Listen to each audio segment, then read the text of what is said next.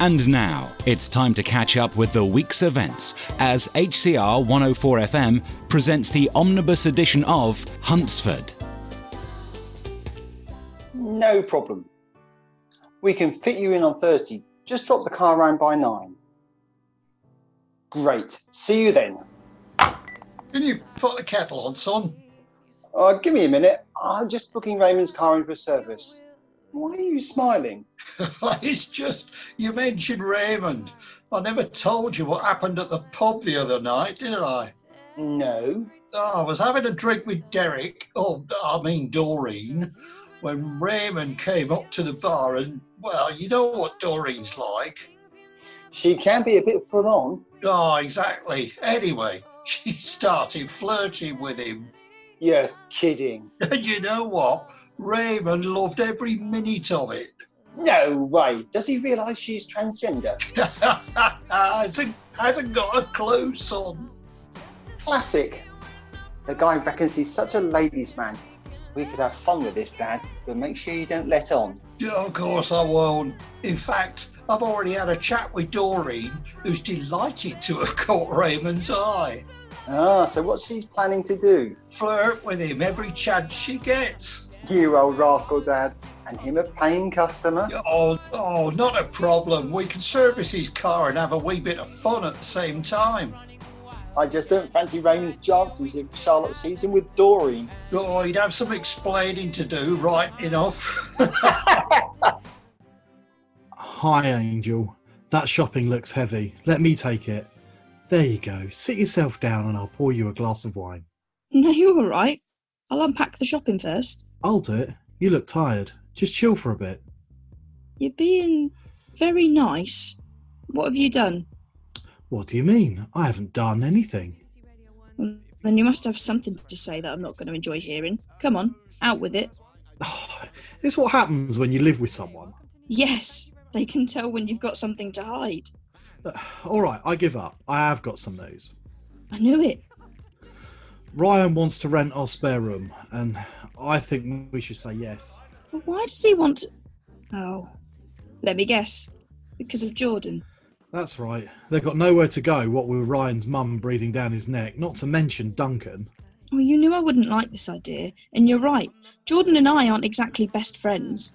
I know, but perhaps if you saw more of her, you'd get to like her. Oh, don't hold your breath. Anyway, you wouldn't see much of her as she'd be with Ryan. Oh, you'd make a terrible lawyer. Come on, pick an argument and stick to it. All right, I will. Fact is, we need the money. Hmm. You're right. We are a bit strapped for cash right now. Exactly. We can't afford to turn down Ryan's offer. Fine. You win, but I'm not happy about it. I know, but it won't be forever. Well, it better not be. I'm so glad you came to dinner, Sam. It's nice to have some quality time together. I always know when Mario's hiding something, just like you are now. Uh, what do you mean, love? Whatever you've got to say, just say it. Oh, oh, darling, it's not easy. Mum, what is it? Oh, Raymond, you explain. When your mum was very young, well, she got into a spot of bother. What sort of bother? I, I became pregnant and and I had her adopted. Her? You mean I've got I've got a sister A half sister called Rachel. and y- you two have hid it from me all this time? No, no, I I hid it from both of you. Your your dad's only just found out. Well, how can you be so calm about this, Dad? Well, I wasn't at first, but put yourself in your mum's shoes. She was younger than you are now.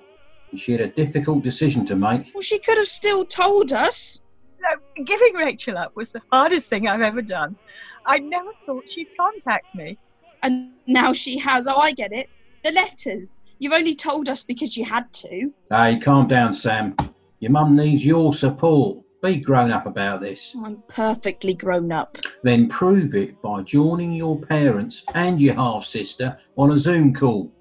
Rachel's looking forward to meeting you. Okay. I will, but I'm going home. I need some time to get my head around all of this and I'm not exactly in the mood for dinner now. Sam, you've hardly said two words all day. What's the matter? I don't want to talk about it. I'm still in shock. Come on, you can tell me. You shouldn't bottle things up. You know what happens then. I end up drinking too much. Is that what you're saying? I'm not criticizing. I just care about you and I don't want you to get depressed like you were before. Fair enough. I know you care about me. So tell me what's bothering you. Okay, then I've, I've just found out from my parents that I have a half sister called Rachel who has a husband and two kids and lives in London. Wow. Wow. I'm speechless. Your dad's a dark horse, isn't he? Who knew he had a secret love child? He hasn't. She's mum's.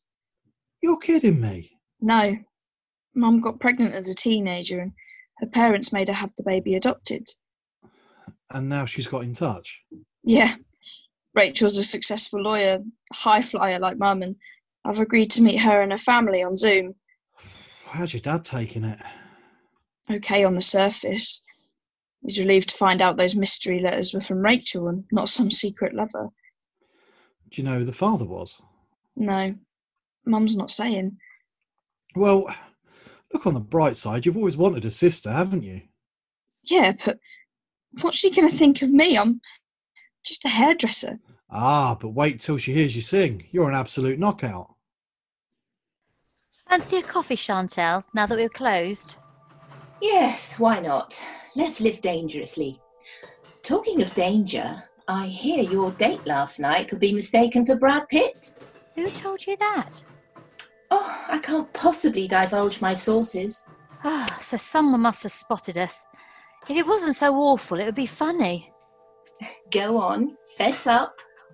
When I read his profile on the dating website, he seemed okay. Oh, they all do, honey. So, what was he really like? Well, 10 years older than he looked in his photo, nearly as old as my dad. And don't get me started on the dodgy clothes, poor personal hygiene, and his toupee. You're kidding me. No, I'm not. Plus, we were in a gastro pub and he kept slurping his soup. Disgusting.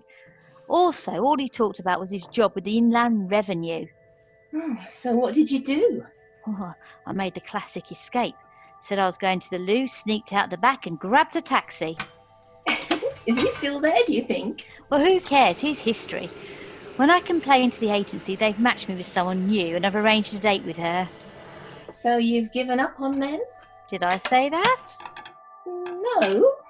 I still want a baby, and that means I have to date men. Well, let's hope your second date's better than your first. It could hardly be worse. Oh, I am glad you're here, Raymond. I wouldn't have liked to be on my own when Nick picks up Heather Did he say when he was coming? about lunchtime. So any time now, I guess. Well, I expect he'll bring a ball and chain to stop her escaping again. Oh, don't joke, Raymond. It's no laughing matter.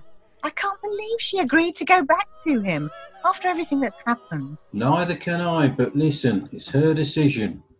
Oh, yeah, I know. Look, I've made us all tuna salad sandwiches for lunch. Ask Heather to come down, will you? I expect she's all packed up. Good idea. Let's eat now before he comes. I don't want to have lunch with him. Charlotte! Charlotte, she's gone! She can't be gone! Her clothes have disappeared. She's done a runner. What are we going to tell Nick? Hang on, let me think. Um, let's tell him you took her to the salon and she wasn't ready when you came back for lunch. That won't fool him for long. Hang on. Do you think she planned this all along? Which is why she wouldn't go with him last night and told him to come today? Oh, you're right. It's as if she'd already made arrangements to go. But where? Who knows where? Look, we'd better ring PC Evans. Oh, good idea. I'll call her now. We have to make sure she doesn't end up in hospital again. She might not be so lucky second time around.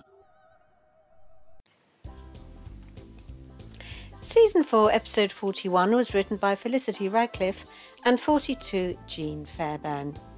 Bob was played by Roger Ems, Robbie Mike Took, Mario Tony Irving, Sam Chloe Fagan Webb, Raymond Ben E West, Charlotte Tina Yates, Fiona Jackie Powell, and Chantel Becky Zerati. Post production engineer Sue Rodwell Smith.